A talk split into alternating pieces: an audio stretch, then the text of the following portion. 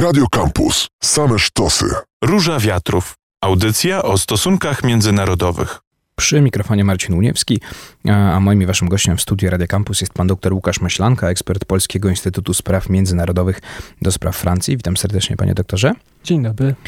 10 kwietnia we Francji pierwsza tura wyborów prezydenckich. E, przed chwilą interesowaliśmy się wyborami na Węgrzech, no ale tutaj stawka znacznie większa, bo i Francja no, znacznie ważniejszym krajem w Unii Europejskiej jest i znacznie większy wpływ na politykę Unii Europejskiej ma. Spójrzmy, panie doktorze, na początku na sondaże, na sytuację w ogóle przed wyborami.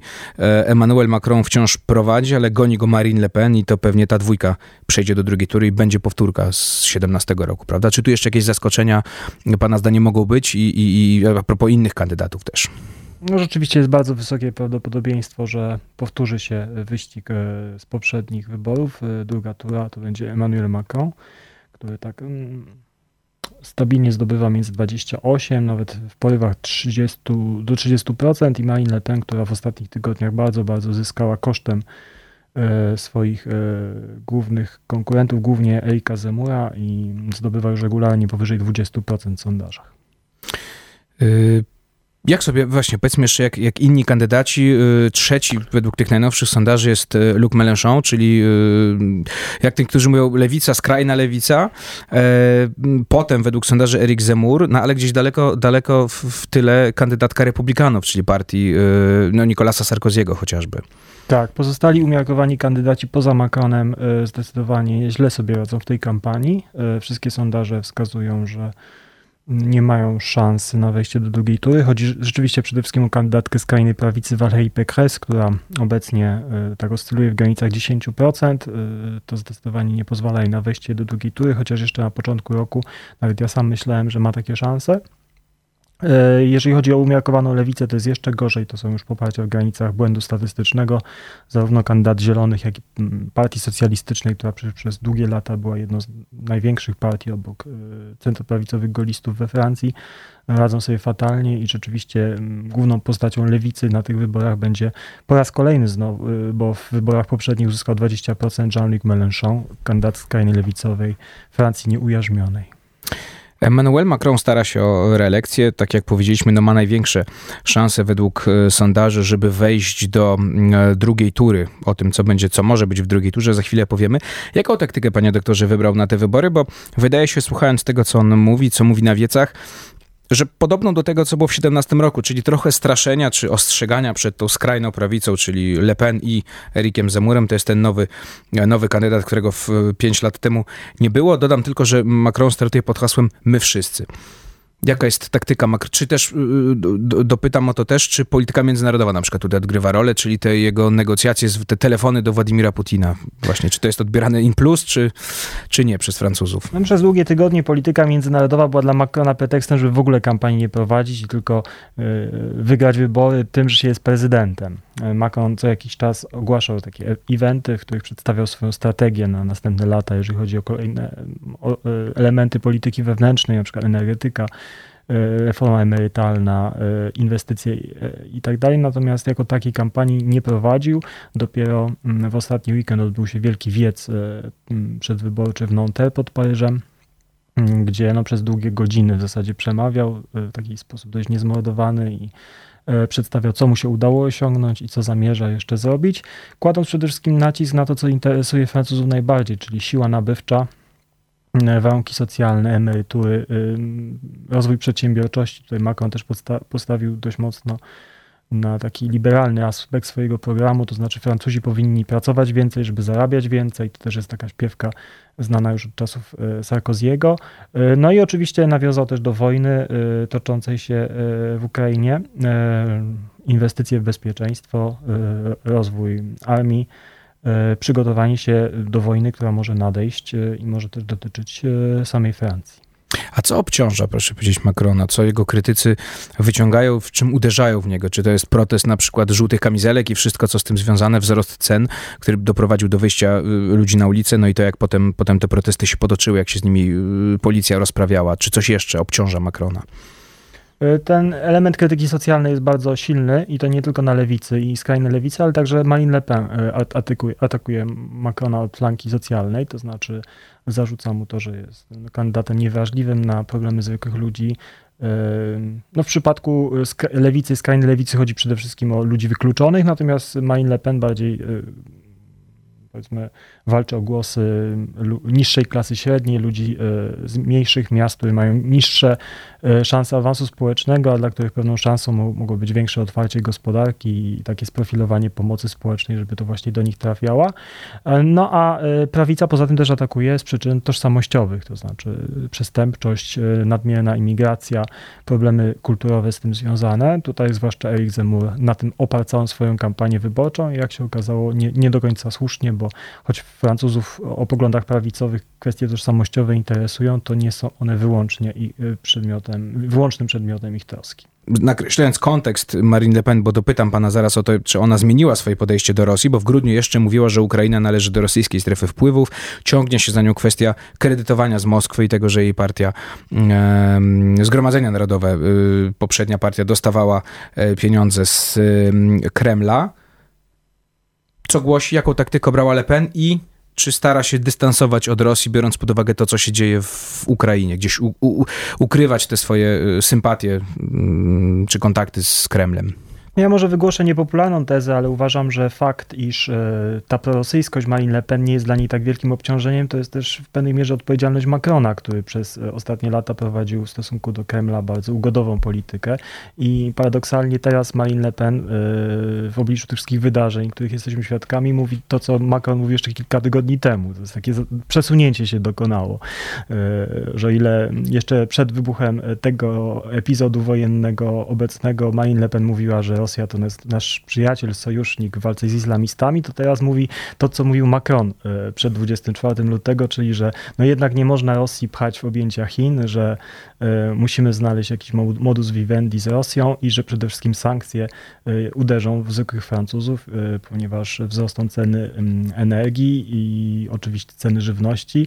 W związku z tym jej elektorat będzie najbardziej poszkodowany. I to są właśnie te główne argumenty, które teraz Marine Le Pen przywołuje, chociaż trzeba powiedzieć dla porządku, że inwazję rosyjską potępiła e, i e, jasno nazywa Rosję agresorem. Ale też myślę, że na Kremlu specjalnie nie oczekuje teraz od swoich zachodnich przyjaciół, że będą e, otwarcie go bronili, tylko właśnie taka retoryka, która przestrzega przed sankcjami jest w tej chwili no, najbardziej korzystna z punktu widzenia Kremla.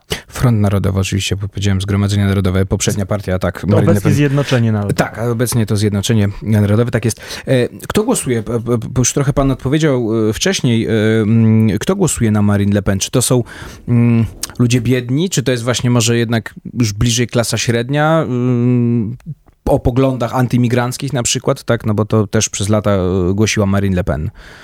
Mm, tak, to są przede wszystkim Francuzi. E, Czy to są ludzie e, bardziej dotknięci globalizacją, zmianami, e, tak, tak, tak.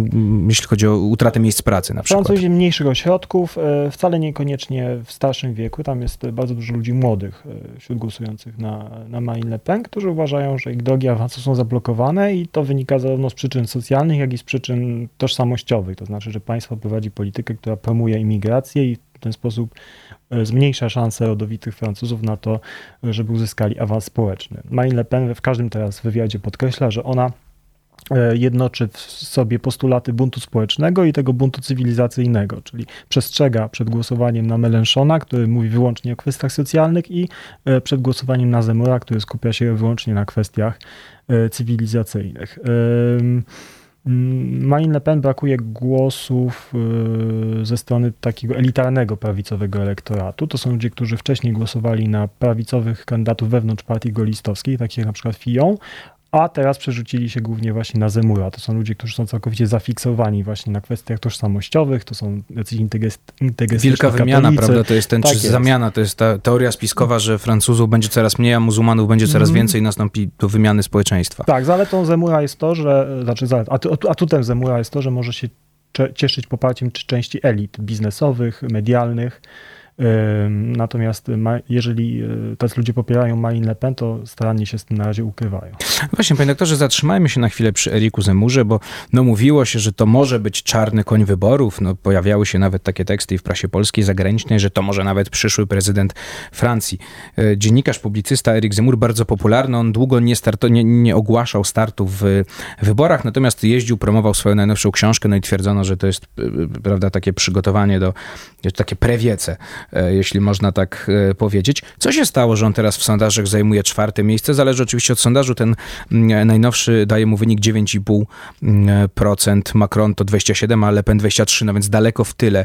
Czy jednak okazał się zbyt skrajny dla, dla Francuzów, jednak woleli trochę spokojniejszą, przynajmniej w tym, co mówi Marine Le Pen?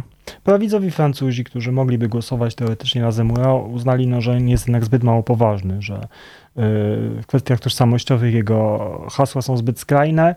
W kwestiach gospodarczych jego propozycja jest skierowana wyraźnie do ludzi zamożnych. On głosi dość mocno liberalne hasła gospodarcze, więc mm, tu, tutaj pod tym względem, jeżeli ktoś głównie się skupia na sprawach gospodarczych, to mm, zagłosuje albo na Macrona, albo zagłosuje na republikanów, czyli golistów.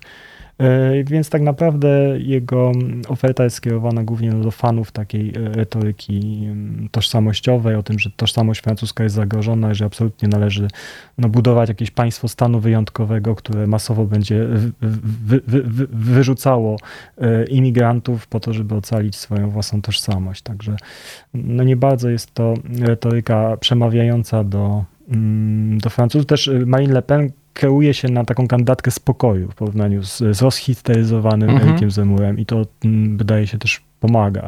I taki, taki macierzyński e, wizerunek Marine Le Pen w porównaniu z, z nerwowym, e, gestykulującym Erikiem Zemurem. Co się stało, proszę powiedzieć, z partią, tak jak pan mówi, golistowską, czy no, republikanami, tak, partią, mm, partią, która przecież miała prezydenta, yy, czyli Nicolasa Sarkoziego, no bo teraz kandydatka jest jeszcze niżej niż y, Zemur. Czy to jest mm, to, że ta partia się trochę rozmyła, że Macron zabrał y, jednak no, mm, część, część głosów tej partii, część postulatów tej partii, no i oni gdzieś nie, nie potrafią nadgonić tego? No to jest partia bardzo wielonurtowa, nie ma tam żadnego wodza. Mm, udało się wyłonić y, kandydatkę dosłownie w ostatniej chwili i kandydatkę, która w ogóle nie była członkinią tej partii. Ona z niej wystąpiła kilka lat temu, ponieważ uznała, że jest zbyt konserwatywna.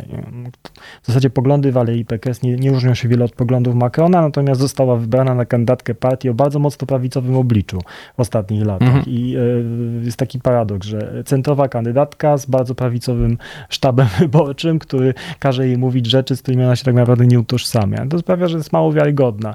Jeżeli się słucha Valerii Pekes, to ma się wrażenie, że to jest jakiś, e, jakaś recytacja z, z, z kiepskiego teatru szkolnego. Ona nie, nie, ma jakiegoś specjalnego doświadczenia w, w przemowach publicznych, nie wychodzi najlepiej, nie, nie wychodzi wiarygodnie. No i niestety prawdopodobnie gdyby została jakimś cudem wybrana, byłaby zupełnie dobrym prezydentem i w niczym jej prezydentura nie byłaby gorsza od prezydentury Macrona, otaczałaby się pewnie profesjonalistami, ale no te wady jej wizerunku, jakby to rozmycie się z, własnym otoczeniem, z sztabem ideologiczne sprawia, że że tam w jej sztabie wyborczym już tylko czekają na minutę po upływie, końcu pierwszej tury, żeby określić się, czy będą popierali Macrona, czy Le Pen w drugiej turze. To już ostatnie, panie doktorze, krótko tylko dopytam, co z socjalistami, e, czy oni się nie podnieśli jeszcze po prezydenturze François Hollanda i tych wszystkich błędach, które, gafach, które on popełniał, mm, e, no właśnie, czy coś jeszcze? Bo też wynik bardzo, bardzo słaby. No, Jean-Luc Mélenchon, prawda, wydaje się, że zagospodarował y, ten elektorat. Problemem Hollanda nie były gafy. Problemem Hollanda było to, że on nie potrafił zapanować nad swoim no własnym tak, otoczeniem. To... Y, I, I ta partia rzeczywiście też zupełnie rozpadła. Powstały rozmaite jakieś odpryskowe ugrupowania. Partia socjalistyczna została mm, wyprana z postaci e, znaczących. Anne Hidalgo, która jest kandydatką tego obozu, jest dość kontrowersyjna jako mer Paryża. Nie wszyscy akceptują jej sposób zarządzania miastem. Poza tym jest ko kojarzona wyłącznie z Paryżem, nie ma w zasadzie kontaktu z e, Francuzami z prowincji. E, jej zaplecze jest słabo zaangażowane w tę kampanię i to wszystko no, rzeczywiście tworzy taki obraz e, powszechnej katastrofy, chociaż też gdyby Anne Hidalgo została prezydentką Francji, to z całą pewnością Francji nie dotknęłaby żadna katastrofa, ponieważ ta partia wciąż posiada kadry pewne, pewne zaplecze, tak samo jak republikanie, goliści zapewne uzyska niezły wynik w kolejnych wyborach samorządowych. Teraz cytat będzie, panie doktorze. Wojna w Ukrainie nie wchodzi w skład dwóch, trzech tematów, które rozstrzygną o wyniku głosowania. Dla Francuzów to kraj, który leży bardzo daleko, tak mówił w rozmowie z Rzeczpospolitą Thomas e, Pellerin Carlin z Paryskiego Instytutu Delorsa. Pytanie do pana, czy to jest na ile się pan z tym zgadza i, i, czy tak jest faktycznie, że Francuzi jednak ważniejsze są sprawy, no chociażby socjalne, e, czy dla prawicy e, sprawy, e, tak jak pan powiedział, no tożsamościowe, czy migracyjne, a ta wojna jest gdzieś w tle, czy jednak ona, ona może wpłynąć? No bo na Węgrzech ewidentnie wpłynęła i, i, i, i mm, Viktor Orban tak stawiając się czy promując się na takiego obrońcę węgierskiego interesu państwowego, bezpieczeństwa Węgier, no jak twierdzą eksperci, głosy dzięki temu zyskał. Pytanie, czy tutaj e, we Francji to też może odgrywać e, taką rolę, to co dzieje się na Ukrainie, w Ukrainie. No podobnie jak wcześniej inne tematy międzynarodowe, wojna nie jest bezpośrednio głównym tematem kampanii, ale jest cały czas w tle.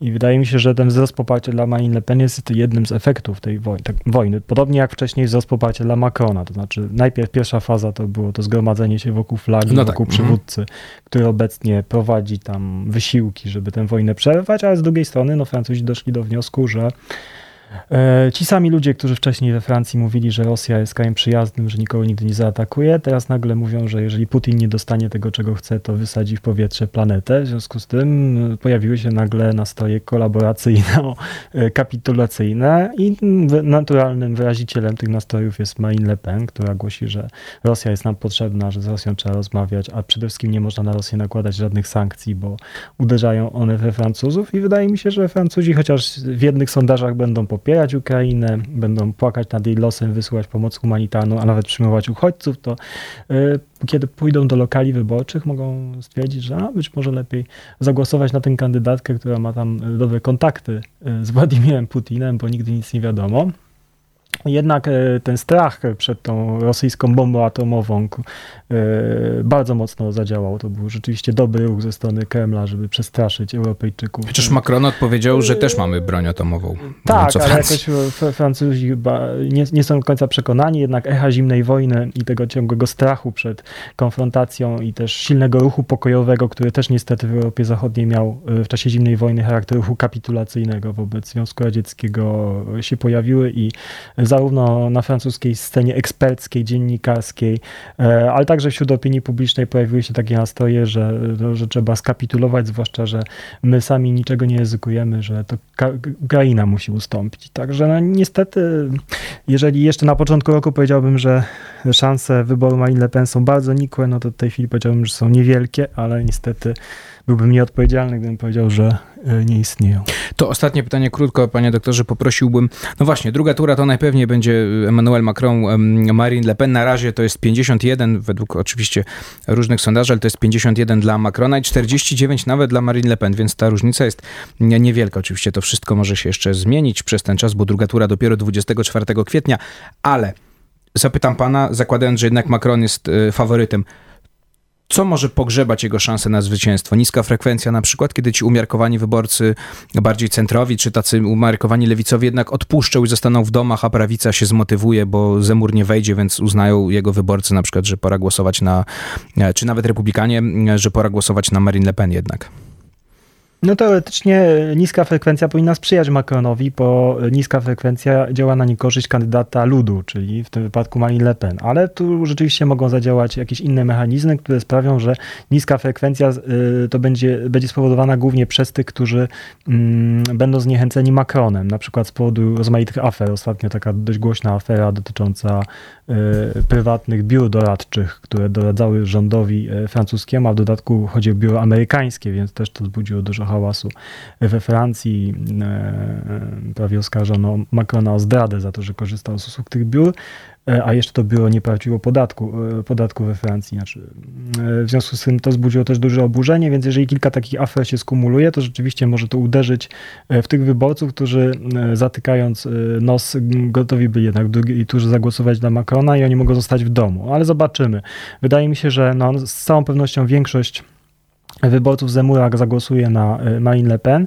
Jeżeli chodzi o wyborców Mélenchona, to większość z nich zostanie w domu. E, Pewna część może zagłosować na Macrona, część zagłosować na Le Pen e, z przyczyn kulturowych albo z przyczyn socjalnych. Ci z przyczyn socjalnych pójdą do Le Pen, ci z przyczyn kulturowych jednak zagłosują ze wstrętem na Macrona. Zobaczymy, co zrobią wyborcy republikanów. Pewnie w większości zagłosują na Macrona jednak.